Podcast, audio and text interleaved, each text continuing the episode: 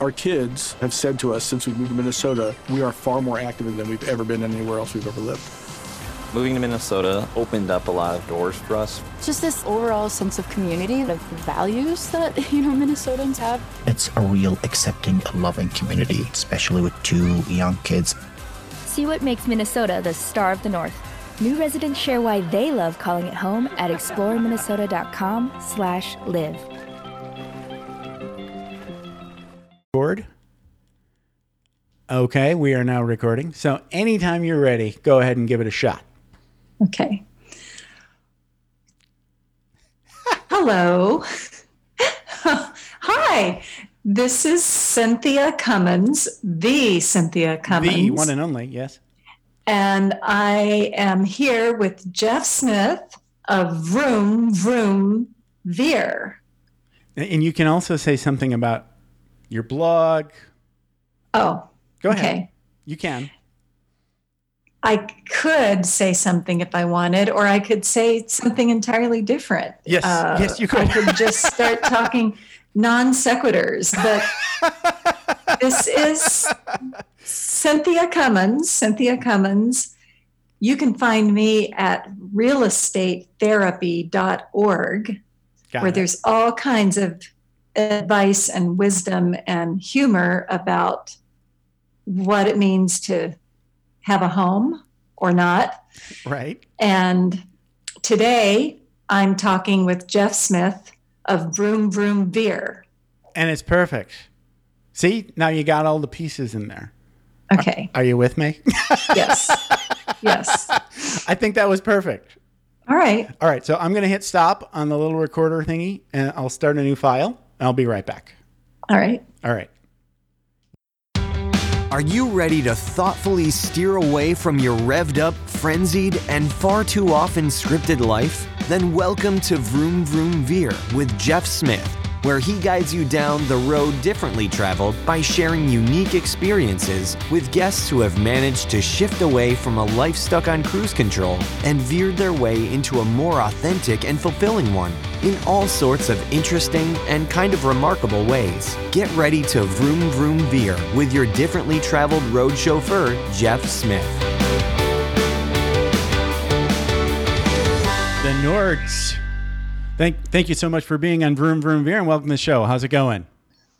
Oh, it's going all right. How are you doing, Jeff? I'm good. Go ahead and introduce yourself, Carol. Oh, sure. So I'm Carol Pittner, aka Nordy. I'm the second generation Nords, and I'm one of the co-authors for Raising Your Money Savvy Family for Next Generation Financial Independence. Perfect. And Doug? I'm Doug Nordman, known as Nords. Uh, that was the call sign from my uh, first submarine XO. He was always jealous of those aviators who had call signs. I love Uh, it. and and I'm Carol's co-author on the Money Savvy Family book. We uh, really enjoyed writing this together. That's amazing. This is fun. I, I, you know, I don't get to talk to two people all that often. It's usually a, a one-on-one conversation. So having 2 people is more fun. Um, and then uh, uh, the other thing is, is I, I almost always talk about like childhood stuff, and um, maybe we're going to talk about your dad during uh, during a conversation. And hey, look, your dad is here. so that's I mean, the whole fun. book's about childhood, so it worked out nicely. Yeah, I like this. This is really fun. Okay, so let's uh, let's uh, talk a little bit about the book. You know, just for Okay. you guys to uh, you know share your thoughts, just briefly, and then Yeah. we'll move on and talk about roomy, beery stories, and uh, we'll get both of your perspectives because that'll be a blast. Looking forward to it. yeah. Absolutely. Okay. So, okay, uh, Carol, go ahead and tell us a little bit about the book. So this is actually a better intro by my dad. What had happened was he'd been going through a lot of financial conventions and Camp FI meetups and so on and so forth. And he, he would always talk about what he knew about financial independence, being from the military and being able to reach FI before he even was ready to retire. Right. But one of the things that people have always asked him is, okay, okay, we got you. You've been doing this for 20 years now. You know how to do this. what about your kids? Like, what are you doing to making sure that your daughter is going to be FI one day? Uh, yeah. Right. and, and it was that makes sense. it was a light bulb moment for my parents because it was one of those things where I was I'm in my mid twenties now. You know, there- I'm still going through the process of reaching FI and technically reached lean FI already. nice. But, but how do you how do you get me to this point? How do you make sure that I know this with a child's raising versus finding this in the 20s like most people do? okay, that makes sense. Very good. Doug, talk a little bit about the book. Well, we were staying with uh, Carol and uh, her husband in their uh, Norfolk apartment at the time. We went to a financial conference and came back a week later, and we were hanging out around the dinner table. And I said, "You know, I got that question again about how do you raise your uh, money savvy family?" And uh, I've been babbling answers, and I've been kind of coming up with ideas, but I really didn't have any good advice for the families and the parents in that in that audience. And uh, Carol, do you have any memories when you were growing up? And boy, did that open up the floodgates! And uh, it, it reminded her of a few stories. Sure. Uh, and pretty soon we had an outline, and uh, then she uh, started writing a chapter. And after that, it was off to the races, and I was just trying to keep up. Uh, and so we'll talk about our parent tactics, trying to stay out in front of somebody who's very bright and eager and curious about money. And, and all the brilliant things that clearly we did to raise a money savvy family. Uh, at least they seemed brilliant to us at the time. yeah. Uh, and then it alternates, and then the narrative has Carol's side of it as she's growing up as to how well a child uh, with a child's perspective uh, sees awesome. that financial incentive working out. Yeah, and and you know there were good things, there were other things that were not so good. No, I get But- it. That's perfect, though. It's perfect. Yeah, yeah. Hey, she's she's launched. She's not living in the basement. She's got her own life and her own career. It's all good. And now, you, you remember when your parents would channel that attitude to you of, "Hey, someday you'll have kids of your own and you'll understand." Mm-hmm. And now with my 11 week old child sitting, well, she's out in the stroller with dad right now. But yes, It's happened. it's all coming around full circle, Uh-huh. as they say. Uh, good for you. Uh huh. So let's let's go back in time with you, Doug, just because you know you've got more experience, as we say, as old people. Um, A lot of it, yes. so, where did you grow up? Are you originally from the DC area, or No, ironically, uh, we spent some of the time there, but uh, we came. You know, we joke we came to Hawaii as soon as we could. I, I grew up outside of Pittsburgh, Pennsylvania, and uh, I went to four years at the Naval Academy, so I'm familiar with the D.C. area. gotcha? But again, uh, once we were done there, we uh, did uh, training on the East Coast for the submarine force. There's, uh, you know, the usual bunch of schools you had to go through in the 1980s to go to your first submarine. Uh, back then, 1984, the peak of the evil empire, the Cold Yeah. War. Yeah, yeah. Uh, so our submarines at the time, uh, the ones that I wanted to go to, were making patrols out of Holy Loch, Scotland, back then in the day. Wow! And oh my goodness! yeah, it was interesting. So I I spent off crew time. I was on a ballistic missile submarine launching ICBMs, uh, and I spent my off crew time in Charleston. But when we were on a submarine, we were out of Holy Loch, and we would go out and patrol in the North Atlantic for 90 days. Uh, I did that for almost three years. Uh, then went to graduate school at uh, Monterey Naval Postgraduate School in California. Right. Carol's nodding her head. Yeah, here Yeah, she yeah. is. Yeah, living the life. Uh, but after that, we got stationed in Hawaii, and by the time we got to Oahu, we had been stationed all over the world at various places and seen all kinds of places to live. My spouse and I are a dual military couple. She active duty meteorology and oceanographer, Oh wow! and and by the time we got to Pearl Harbor, we are like, hey, we could stay here for quite a while. Uh, we like this place, and so we've lived here uh, 30 years. The first 13 years uh, with courtesy of the Navy until I retired, and then of course since then, the last 17 years, almost 18 years now, uh, as retirees. Wow! Yeah, uh, Hawaii is an awesome spot. I lived there for four years. It- it's right, and Yeah, and the yeah, the, great. the weather, the culture, the food, the people, the uh, everything Views. about it. Oh, oh, did I mention surfing? Yes. Yes. Uh, the waves, the yes, Exactly. right. Yeah, there's something about whenever you leave Hawaii, you get that feeling of why did I leave? When you get back, Well, that's a very interesting career. Uh, uh, that's no, that, that makes a big a big difference. Uh, we uh, started our career, our our Hawaii tour here. We did four and a half years here, and then uh, we ran out of billets. And the assignment officer sent us to uh, San Diego. And I'll, I'll I'll say that if you can't be stationed in Hawaii, San Diego is an awesome second place to be stationed. But yes, when we would land in Hawaii on the airplane, traveling back and forth between Hawaii and San Diego, landing in Hawaii felt more like coming home than Mm. landing in San Diego at the end of that trip. And eh, I've learned enough over the years that's a hint. Yeah. And so as soon as we could, we got stationed back here. And once we got back here, we stayed until I retired in 2002. okay. So, Carol, when did you come along? so I came along right in 1992. So I got there maybe about a year and a half too. before mom and dad. Oh yeah, oh yeah, you're the monkey. But uh, Shore, shore duty. sure duty. he. That Sure did he. happens. That happens. Post, yeah, post Soviet Union shore duty. So yes, yeah. okay. So you Oh, were any- you were around then. So let's see here. What what's what's the first move that you remember? Where did where do you think you grew up? Do you, did you grow up in Hawaii, basically? I definitely grew up in Hawaii. You know, Okay. mom and dad have all the photos. I was about 18 months old when they moved from Hawaii to San Diego, and I was about four, four and a half years old when we moved from San Diego back to Hawaii. Okay. And so Hawaii is my home because, you know, that's where Yeah, I was say it born. That's where Wow. I did K through 12. yeah, right. Yeah, grew up there. You sound like a local. Exactly. Uh, Yes. So, Born and raised. oh, yeah, that's amazing.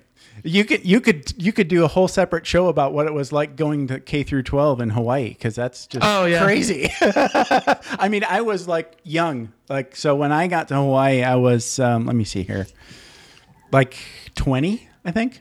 So from 20, 20, 20, I guess 20 through 24 ish, something like that. And that was in, uh, uh, now I'm really scratching the brain cells here, like 90 to 94. Sounds like you did it right. Yeah, and it was that's where I met my wife. So all of my most of my memories from Hawaii are just like that that sort of like 20 something single life. Yay, I'm partying and I'm, you know, like uh I don't know if you guys are familiar uh, with the Pearl Ridge area that Oh, yes. Yes, we are. So there's like those three uh, condos, like right on the corner by Pali Momi uh, Medical Right, Center. right. That's where we lived, and that was right across this. You could walking distance to the, all the bars and stuff at Pearl Ridge. That was Perfect. amazing. I know. Is it really? Yeah, yeah. It was great. Anyway, so uh, that's where I met my wife, and so we moved on. So anyway, um, so let's talk about like Carol's perspective of growing up with Doug and being in the Navy and moving around a lot and growing up in Hawaii. Just talk a little bit about your, uh, say, like uh, high school days. What were you like? Oh, yeah. Well, so by the time I was in high school, dad was retired, and halfway through high school, Wow. mom retired. Right? Yeah. So to, to, to put it on Wow. perspective, dad actually retired when I was in fifth grade, and I remember the biggest life change that happened was I stopped having to go to after school care, so I didn't have to go to the A plus program or the YMCA. Or Yeah, yeah. I could I could go from school straight home, and dad was already sitting there like he'd been chilling all day, and I walked indoors and I got to go straight to my room. Didn't have to worry about you know any after school leaders or getting my homework done or all the noise and all the other kids. I was just home. And that was a very nice, a yeah, very nice nice change. Okay. So before that, then I take it you were in some sort of after school program because both of your And- parents were and before working. school as well because Wow. um, dad had a particular job uh, both mom and dad had tough jobs at that time mom was on watch floors and dad was in a job in a staff billet that required a lot of real-time updates and so we would we'd wake up early i would be at the school by about 6.45 in the morning you know i would be in that Wow. before school program until school actually started we would go through school and then i'd be in school all the way until the end of the day go to the after school program and dad would pick me up around 4.45 so there's a good chunk of the day of some let's see six ten hours a day i was spending at school Wow. and so the first thing that happened was when dad retired, didn't have to go into school so early, Yeah. didn't have to come home so late. Right. Suddenly I had all this more free time at home and in my neighborhood. And so that was wonderful. yeah. I mean, Free, free time at home with mom and dad there to offer helpful suggestions whenever we felt it was necessary. Mm-hmm. No, I get it because you know my parents not being in the military, like my mom never Yeah. worked. Okay, so that experience for you is like alien to me. So when I was all the way through high school, I could I, I I'll tell a funny story. you know when you get in trouble in kindergarten, the kid the sometimes the teacher will make you sit out in the hall. Well, they did when I was a kid. Well, I was really upset about that as a kindergartner because it was there was an injustice there. I couldn't get my crayons to go back into that cut up milk box, oh no. and it wasn't my fault. It was just because it, uh, you know, my little hands couldn't like not break a crayon and get it in that box, and I tried like a million things. So I just left it there because she was yelling at me to sit down, and then she came and said, "Well, you didn't put your crayons away. Go sit in the hall." So instead of just sitting in the hall, I went home. All right. Womp womp. yeah and as i'm as i'm walking in the door crying my mom's on the phone with the yeah yeah he's here yeah everything's here, okay that's right so You, and you got to reward that kind of initiative at that mm-hmm. age. That's impressive. i know no I've, I've totally lost all of that spit and fire i don't know it got burned out of me in the air force you know Military. That's right. Uh-huh. That's right. And the other thing that I was thinking of when you were talking, Carol, was like you kind of were born in the military. You were in the military when you were a kid. Oh yeah, but it's it's very Yeah. different. You know, most military brats, you know, what especially for me, I had both parents that were in the military, Right. That's and so it was very hard. different. Yeah, so that it's one, you know, both mom and dad were wearing the uniform, so I just saw, you know, two different jobs, two different communities. I just saw everything that had to be Navy, Yeah. and then the second part of that was I was unusual in that, except for that one move to San Diego. I grew up in Hawaii. You know, we had a Right. very stable location when it came to what mom and dad was doing. And sure, they were in different buildings as they went around the harbor, but at the same time, they were still in the same place. And so I didn't do a lot of, I didn't have to really deal with multiple elementary school. I didn't have to deal, I went to only one middle school and one high school. So it was, it was very easy compared to what most military Right. kids go through. Yeah, I would I would think like uh, in my experience when I talk to most military brats, their their experience is okay at this base I was this person at this base. They get to reinvent themselves over and over and over again. It's like every mm-hmm. move, I'm a new person. so And, and they get very resilient at that, very good at uh, You're right. adapting, making right. friends, fitting in, That's whatever right. the culture is. Yeah. Yeah, any well, I think any experience like say like the one we're going through now That's right. is yet another opportunity to grow and get stronger, right? Yeah. I know that as corny as that sounds, but you're right. It life experience always does, you know, build in those it's an opportunity to grow, you know. And especially when you're young like that, like Carol was when her dad retired mm-hmm. in fifth grade, you know, that's, you know, that's a it's a great. I mean, everything up to that was just like you didn't even know, right? Mm-hmm. You, that not not everybody was experiencing that. Oh yeah, and and there's a good subset of kids in Hawaii that are military, just because there's Right. every single service out there. So there's Right. always a good. I don't have a good percentage, but I would say at least a quarter of the school, in some way, shape, or form, had some kind of military tie. Whether that Sure. was kids that were local and their families happened to be National Guard, or Yep. kids that were from out of state that were doing the move to move. And so there was always a very strong presence there. And I guess that was one of the other things was growing up, you know, 9-11 and all of the Middle Eastern conflicts were very much a big part of middle school and high school. You always had kids whose parents were always on deployment. Right. Oh yeah. Yeah, yeah. So like let's talk a little bit about like how the other kids treated you. like because like I, I it was it was a fascinating thing for me to witness, but I was on the outside, like really divorced from all of that, right? As a 20 something, you know, running around trying to meet girls, right? okay. That's where my head was, right? Um Right. but when I did see like younger kids or kids of, of people that I was hanging out with, it seemed like their high school experience in Hawaii was, from my perspective, a little scary. I don't know. What was it like for you? It really wasn't as scary for me. I, I can see what you mean where there's a very different culture in Hawaii. It's a very distinct culture when it comes to who's from the actual islands, who's from the Polynesian area, and who is just not from that area at all. Mm-hmm. Right, right. But but the high school that I went to, Mililani High School, was because it's so centralized. It's in central Oahu. It's surrounded by multiple military bases. Okay. There's less of that strong island culture. Now, don't get me wrong. There's still a lot of people that are local, and Right. my high school in particular had a lot of second generation kids. So the parents had gone to this high school in the 70s, and now the kids were going to the high school in my years. Right, right. And okay. so, but but for me, there wasn't a lot of you know there wasn't a lot of race issues. There wasn't a lot of class issues. You know, I was in a lot of uh, gifted, talented, you know, pre AP and AP classes, Right. and so I was with the same group of forty to fifty kids all the time because we all took the same classes. gotcha. And the school itself was 2,500 people, give or take. So even when it came to you know the the the mean girls aspect of it, there's a queen bee. This, the problem was that there was multiple girls competing to be queen bee. So the rest of us were just like, we don't care. As long as you guys don't bother us, we don't just- care. You're just You- you stepping fight. off of that. Yeah, yeah, yeah. Yeah. That's Yep. exactly always my my what I, I like to call the uh, the closet beta tactic. You know, it's like, Mm-hmm. okay, yeah, you guys go do that over there. We'll, we'll be studying. We got an AP exam next year. right. Yeah. We, we have stuff to do. Right. Yeah. Mm-hmm. I always uh, I always classified myself in high school as like the ambassador. Right. I, I would I would try to stay as neutral as possible, like Sweden. You know. E- Exactly. Like a diplomat. yeah. Yeah. A diplomat or an ambassador. There you go. Okay, so let's move on from high school days. So I take it. Okay, so now at this point in the story, Doug's already retired.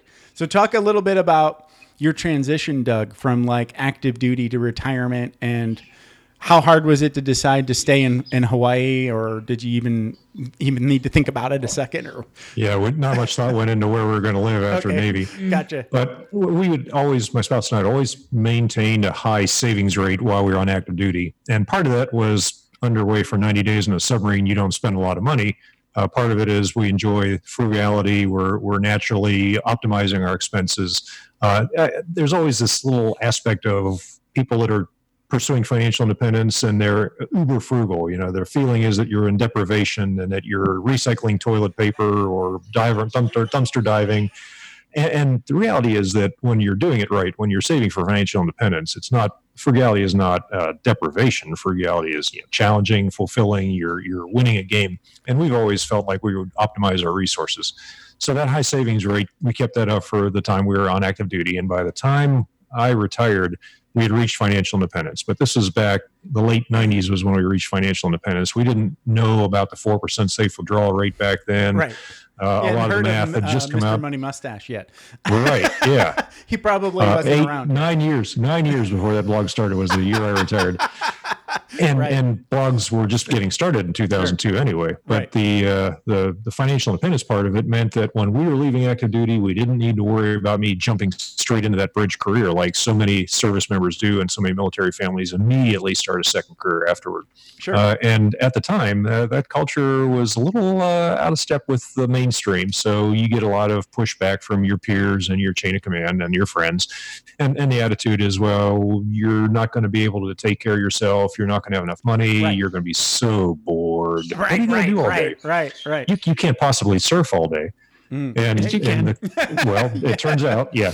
The, the question was one that I'd never explored. I'd never surfed in Hawaii because I'd always been busy. And in retrospect, it's probably a good thing that I did not know how to surf when I had to go to work in the morning. Uh, so the joke, the joke became Yeah. that when I retired, that we were going to learn to surf. And so on the actual day of the retirement, 1 June 2002, Nice. we all went down to White Plains Beach. We all took surf lessons from the lifeguard there. And almost 18 years later, I'm still surfing there two, three times a week. We were hooked. And and yeah. my wife enjoyed the experience, stood up on the board, had a good time. Carol and I, on the other hand, hardcore hook, just totally fa- fascinated by the idea and Right. really wanting to learn more and get better at it. And and that has continued. And not only have I continued surfing, you know, for the last 18 years, but she's enjoyed growing up surfing, and and that's turned into the criteria by which she's selected her spouse. You know, will he surf? and uh, great. now now we have another generation you know she's only 11 weeks old she's a little young we're going to wait till she's you know maybe crawling at least before we put her on a longboard but uh, i'm keeping an eye on my granddaughter and making sure she's ready to surf whenever she's ready to go in the water Yeah. We just need her to stop hitting herself first. She's still doing that baby thing where she flails everything until she keeps hitting herself You know, on every as soon as she figures out how to stand up, I'm pretty sure we'll uh, be able to get her onto the board and get her going. So that that was the whole attitude with uh, leaving active duty and retiring and living off your investments and, and having the pension and of course the healthcare. The, the healthcare is an absolute relief. Uh, now, since then, we have figured out many ways to solve all those problems: inflation, healthcare. Uh, but I will say that one of the things I've never had a problem with is figuring what I'm going to do all day. Uh, boredom Right. just does not exist in my life. There's always something to do. We joke about having this list of things you want to get done during the day, and at the end of the day, you've only done half a list. And and that's the, the problem is now you're responsible for managing your own time and your own entertainment. And Yeah. we find a lot of that. Now, I did find time to write a book with my daughter. You know, that's a, a life goal, and I'm glad I was Right, able right. to check that off. But I don't see the issues that many other people worry about. You know, everybody, when you're getting to that transition where you're stopping work and you're going to have to take care of whatever you do all day on your own, everybody worries about that. While you're in a workplace, it's hard to imagine life without that. But mm-hmm. six months after you retire, six months after you stop going to work, you look back on that period in your life and you say, man, I don't understand why I was so worried about what I was going to do all day. Right. So, common urban legends or myths of financial independence, myths of retirement, and uh, I spent a lot of time debunking that. So uh, let me ask you this: When you retired, did you have like a social, like, did you have people to hang out with? Were you like? You'll you'll lose all your friends, and if you don't golf, right. you'll be so bored. and, and Just talk. again, I, uh, I, I'm I'm playing devil's advocate here. So, yeah, no, no, absolutely, Yeah, absolutely. I, I hear these a lot, and and the answer is yes. You have friends, and and this is one thing when you retire, when you stop showing up at work, you do find out very quickly who your friends are and who your coworkers are. right. And Yes. your friends, your true friends, will support you no matter what crazy decisions you make in your life, even if it seems radical and stupid to them. Okay, if you don't want to show up for work anymore, we'll still be your friend. Right. And sure, that's continued over the years. Uh, you have your network at work, and you have your network when you're not at work, and that Right. continues. Okay. So, surfing buddies. And when I retired in 2002, of course, the World Wide Web was up and running and things were getting started. And I have a lot of online friends. In fact, I, I've spent so much time online socializing that there are times where I really feel like I need to unplug and go sit down and enjoy life with my neighbors. Right. But you have a, an ability to build your own social network. And so, whether you build that with the people you spend your day with, your time with, or whether you go online and do it there, you will build a network. You will make that transition. And yeah. Yeah. I, I think you know if you've got a workplace where you feel challenged and fulfilled by what you're working on, what your job, your career is, and and you like the people you're working with, uh, maybe you want to just keep doing that as long as you enjoy it. Yeah. But if work is a place you go to get money, if work is a place you go to spend eight hours a day so that you can get that money, and you really don't enjoy it, you feel like you're somebody outside of work, then I would say reach financial independence and don't worry about socializing. Don't worry about your network You can solve Uh, those I- problems. those those problems Yeah, you you you, have the time you Yeah. you have the, the the energy you have the bandwidth again to solve those problems when i say bandwidth i mean mental and emotional bandwidth right. Right. those problems all solve themselves now if you're naturally an introvert and you don't enjoy going out in the world and you've always wanted to work remotely or do your own thing then maybe when you reach financial independence and stop working maybe you don't need as much socialization maybe you can just retreat into your cave and enjoy life that way but if you're an extrovert, you're going to go find opportunities to socialize. Part of that is the rise of the World Wide Web. This Right, might not have worked out as well in 1980 or the 1970s. Sure. I, I'm skeptical. I'm pretty sure I would have figured out my own entertainment anyway, but it's much The waves are easier in there. today. Exactly. The waves are always there, and you're always going to find somebody to surf with. There you go. So when I uh, retired from the Air Force, so Mm-hmm. I, I I did what you said. I got the job immediately, without even thinking about it. Because one of my buddies that ha- uh, was another retired E7 from the Air Force. He was sort of like uh, he was the one that walked up to me and said, "Hey, do you want a job?" and I was like, uh, "Sure." Sure. Yeah. what else am I going to do? right yeah so that that that happened and then and then another one happened so the first one lasted about a year and a half and the second one lasted about a year and a half right i think that's pretty typical of the post-retirement jobs It is. It is very much so. right right and then um i uh i was looking at that post 9-11 gi bill and i was like "Eh, that looks like fun not doing anything. But going Oh, yeah. to school for like three years. So I, I got to do that. That was amazing. So after that three years then i kind of ran out of plan.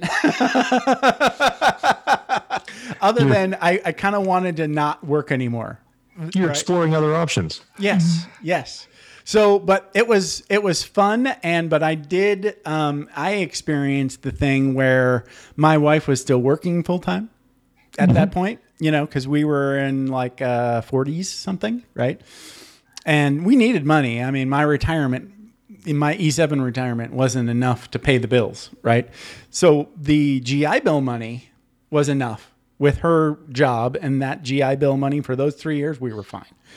But That was then, perfect. yeah, and then and then after that, I figured out because I didn't do much of anything until like mm, 2017, but I did do like stuff to keep me busy and sort of bring in a little bit of money. Like I drove for Lyft and I did massage, you know, all these stupid things that were a blast.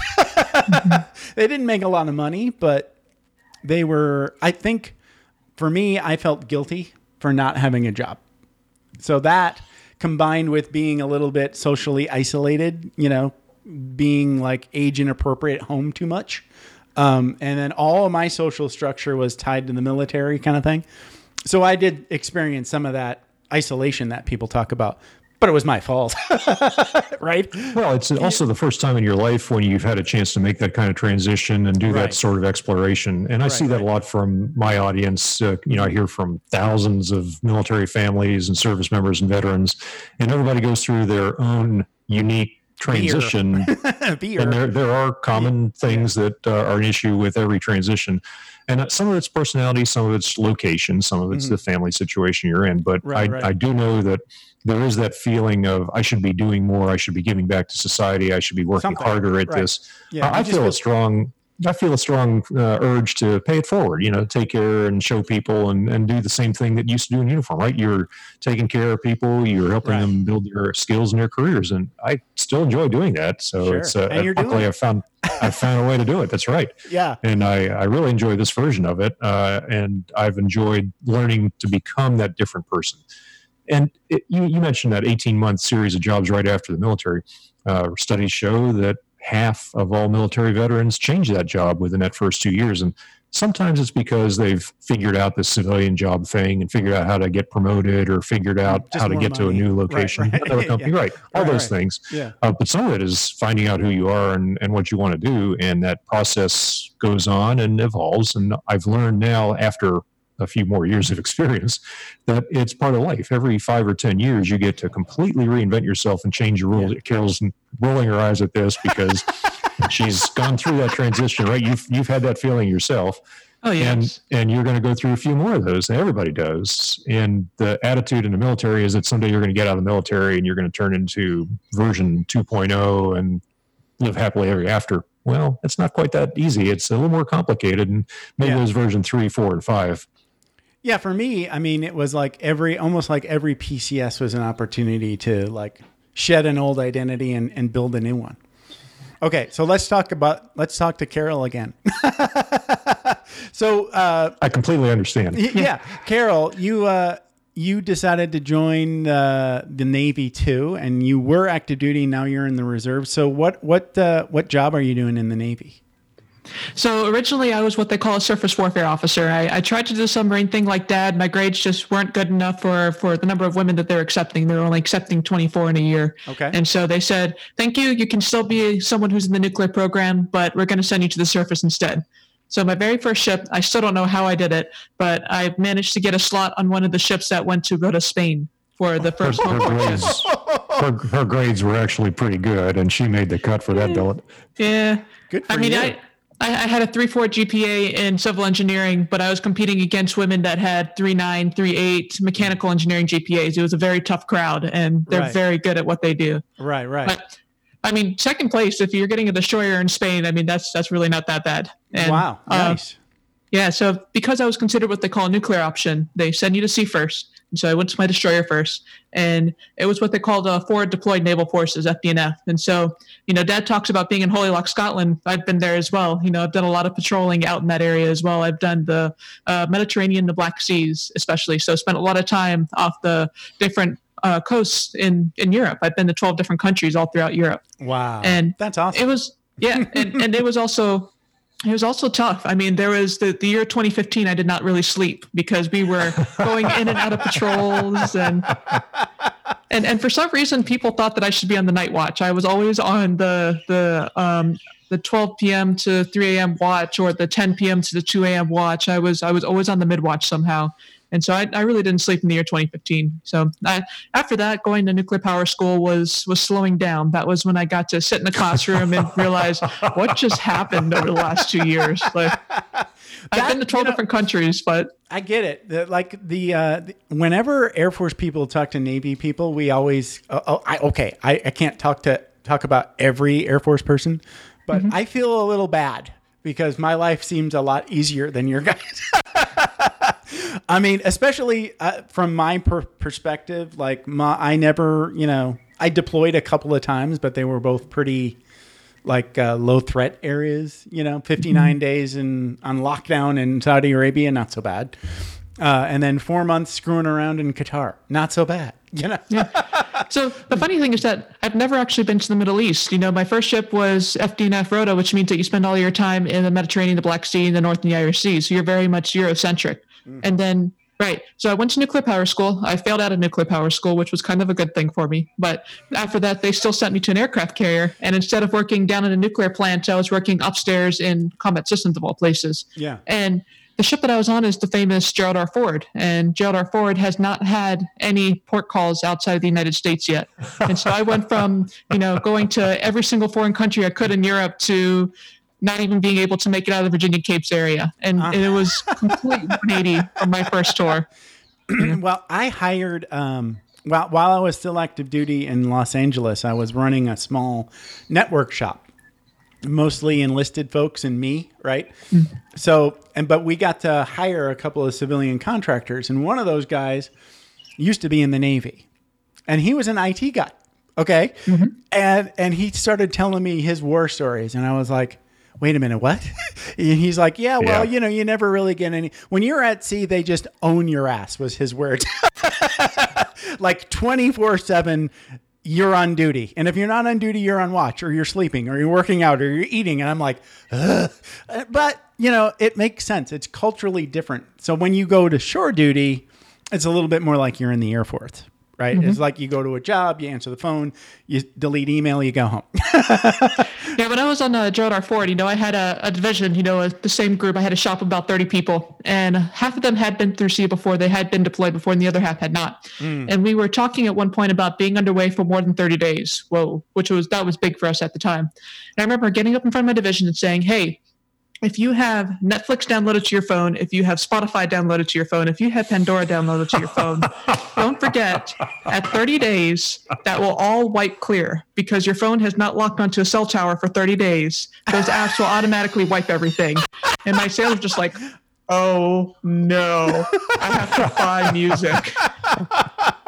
and That's it's, it's a completely different perspective. Yeah. Yeah, that's that's wow. Okay. Yeah. So so like when I was always stationed with uh, Navy people. So like I worked with this Navy special forces guy when I was in Qatar. And he was like, "Well, I could have done this job or I could have gone underway." And it was really hard because this is this is considered shore duty, but I'm in the war. so his official job was at uh, MacDill, right? So, but every 60 days he was going to Qatar and they were doing that sort of like ah. rotation thing. Mm-hmm. But it was still con- for the Navy, that's easy duty, right? That's still considered shore duty on, on his records, right? He was mm-hmm. like, I don't know, this is a good call. I, I have to get to Iraq or this is not going to pay off for my record. and I was like, mm-hmm. wow. Okay. Yeah. And you're going, yes, yes, this all makes sense. That's what you have to worry about. Yep. I know. Yeah. As an enlisted guy in the Air Force, it was like completely different. I mean, I just sort of like had this keep head down strategy. You know, make E7 get to 20. you mm-hmm. know, they've changed it now though. In the Air Force now, everybody has that board. The promo- every promotion board has a mm-hmm. board where somebody is going to physically look at your records and check to make sure you're doing what the Air Force thinks you should be doing. I, it wasn't that way. They, uh, for me, while all the way up until I retired, they didn't have. There was only a board review uh, for E8 and E9, so mm-hmm. it was a lot less subjective for us. So it was a, less political for those people that don't know what the hell we're talking about. Mm-hmm. Well, it, it shows you uh, how much better the quality of life has gotten and how bad retention was back then. Nobody needed to look at your record because they needed you to promote no matter what, mm, Pretty right? much. Mm-hmm. Pretty much. Uh-huh. Right. Right. Yeah. And now, I, I- you know, I don't know. There's probably some of that, and then there's there's always like this sort of like push pull against the enlisted force and the and the officer corps, and I get that. I think that's a good, healthy conflict dynamic. Um, But at the same time, I think, from my perspective, um, people that are like like especially enlisted folks that are like chasing the next stripe too hard you know kind of like lose focus you know but you know on the other side there's also those guys that don't care about anything and just want to you know stay e5 or maybe get e6 and make it to 20 and punch i, I wasn't one of those guys either but you know There are certain things that are fun to do, and as you get promoted, there are fewer opportunities to do the things that you enjoy that are Right. challenging and fulfilling, right? And, uh, Right, right. So maybe it's actually a good idea not to get promoted because then you have to go do stuff that's not fun. Exactly And that's what happened to me. I actually reached the point where I, was, I looked up at my chain of command and I said, I'm not sure if I want your job. I, I, I appreciate what you do, but I'm, I'm not sure if I want to actually do your job one day. Yeah, makes sense. So when Are did you are you having fun yet, ma'am? Uh, Exactly. Yeah. Uh, uh, when Carol did you transition to the reserves? Was that recent or? Yes, just passed in uh, 2019. So um, I okay. finished my initial. So for for ROTC for 2014 onwards, there was a five year active duty obligation. Right. And so 2019, that's when I came up with my five year point. It was the perfect time to exit. Um, being dual military, you're always juggling two sets of orders. It's either you juggle it or you figure out how to live apart. Right. And my husband had the stellar offer to go to Naval Postgraduate School a whole tour early. And wow! so Holy yeah. cow! Okay. Oh, yeah. He's one of those. so- All right. Now we. He's got skills. yeah. He's got skills. And so he's, he's like, I, I would love to go to Naval Postgraduate School. Can we please go? And I'm just like, yeah, I don't see any reason I want to stick around here. So let's go. And so Nice. it was a very easy decision for me to go to the Navy Reserve. So what is And- that? Like a two-year hitch or a three-year hitch? Something like that? Depends on what your degree is. It can be as short as 15 months, but the program my husband's in is almost two years long. Yeah, and so we're going to be here right. for a good amount of time compared to others. Okay. And Monterey's not so bad. Not, not bad at all. No, Yeah. no, no, no, not so bad. Like, so I worked with a lot of uh, linguists while I was in the Air Force. So the the the language school, Defense Language DLI, Institute, yep. yeah, is there in Monterey. So that's an interesting bunch. The enlisted yes. uh, linguist corps, and they're all joint service. So one of them, Doug, was uh, a guy that loved submarine duty, and he was. He I was- uh, I've I've met many of those people, and Yeah. uh, yes, they do, and it's for a reason. Yeah. Yeah.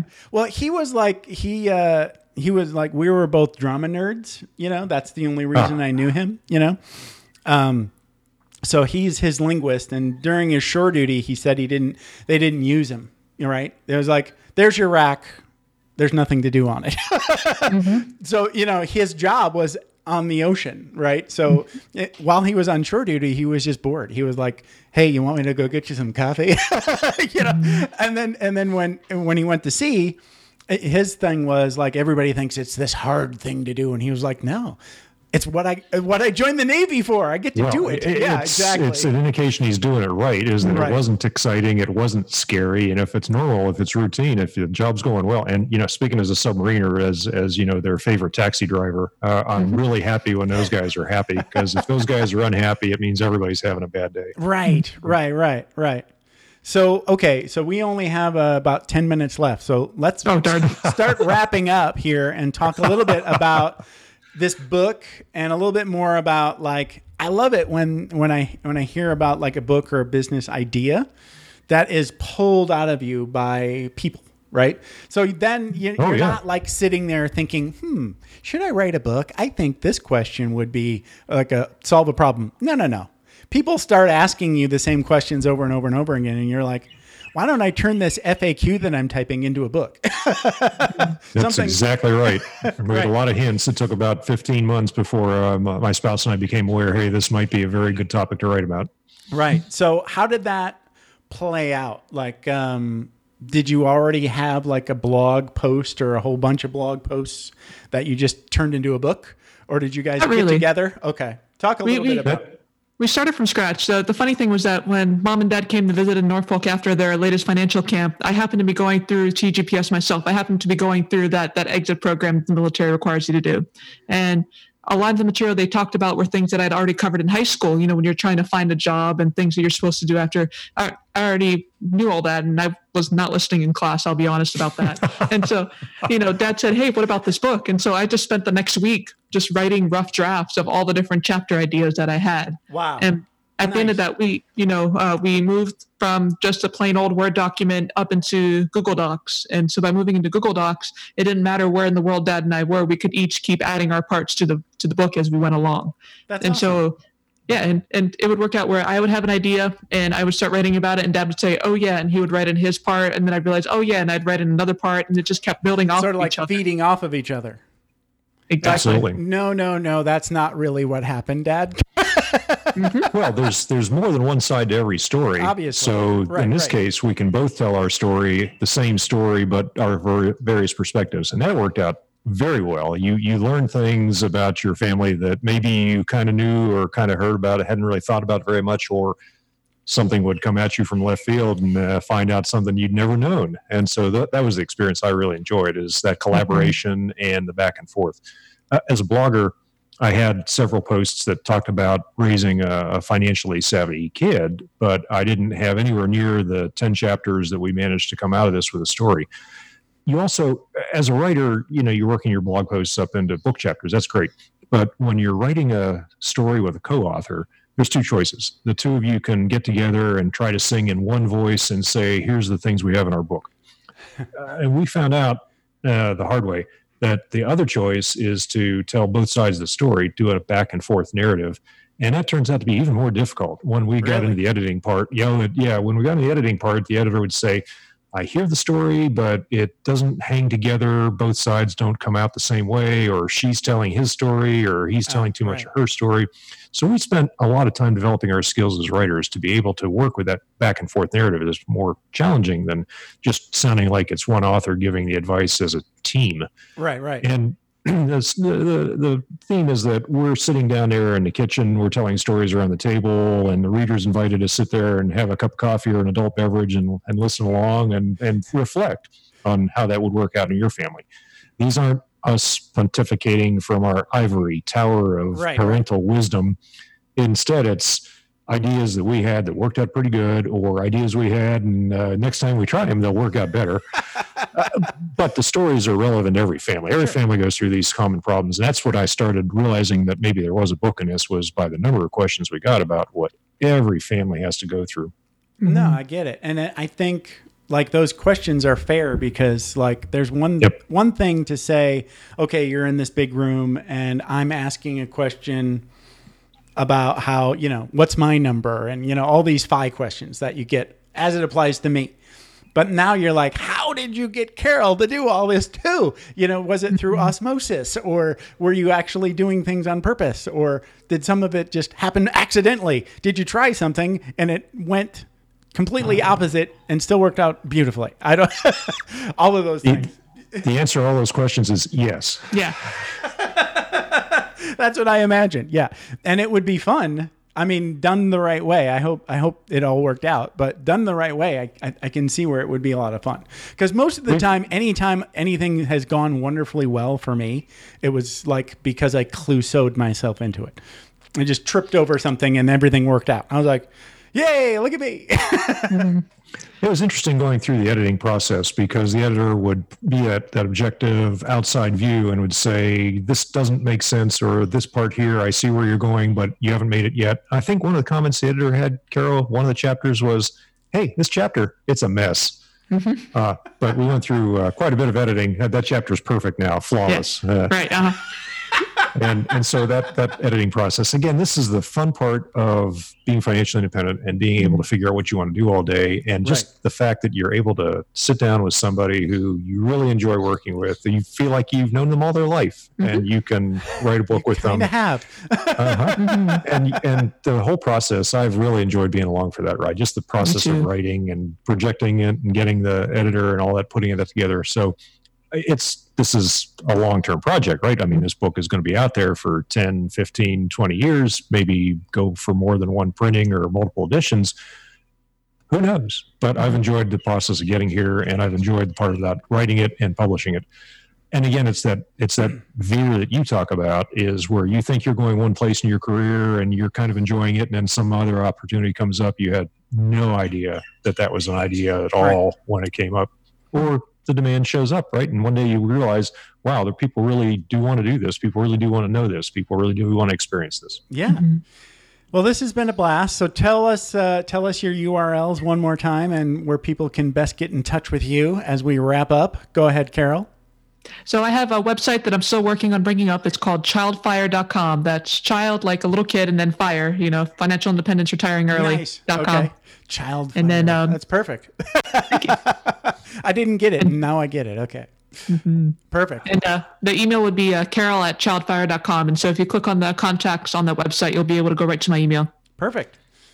Doug, hit it. I've uh, written a book previously about military financial independence, and uh, I'm at The Military Guide, and we've been doing that for 10 years now. So just entering The Military Guide into a search engine will get you right there. I've uh, also spent quite a bit of time on Facebook. Uh, my Facebook profile is uh, totally public. Feel free to look up Doug Nordman there and uh, and all the surfing pictures and all the lifestyle uh, incentives. Uh, the whole point of that public profile is to show you what I do all day and to show you that financial independence is not only financial and math and logic, but it's lifestyle, it's emotions, and definitely sustainable. I I wish that I'd done this first, right? This is the part where you say, well, if I'd known the military retirement was going to be so much fun, I would have started that right out of high school. if only. if only. Uh, Thanks, guys. This has been a blast. I appreciate you hanging out with me for a while. And uh, aloha, Doug. And, thanks, Jeff. uh, Aloha to you. thanks, Carol. No problem. All right. Have a good one. Thanks for taking the time to ride along with us on another episode of Vroom Vroom Veer. For podcast info and show notes, be sure to head over to vvveer.com. That's triple V double ER.com. Man, that's fun to say. And we'll catch up with you next time here on Vroom Vroom Veer.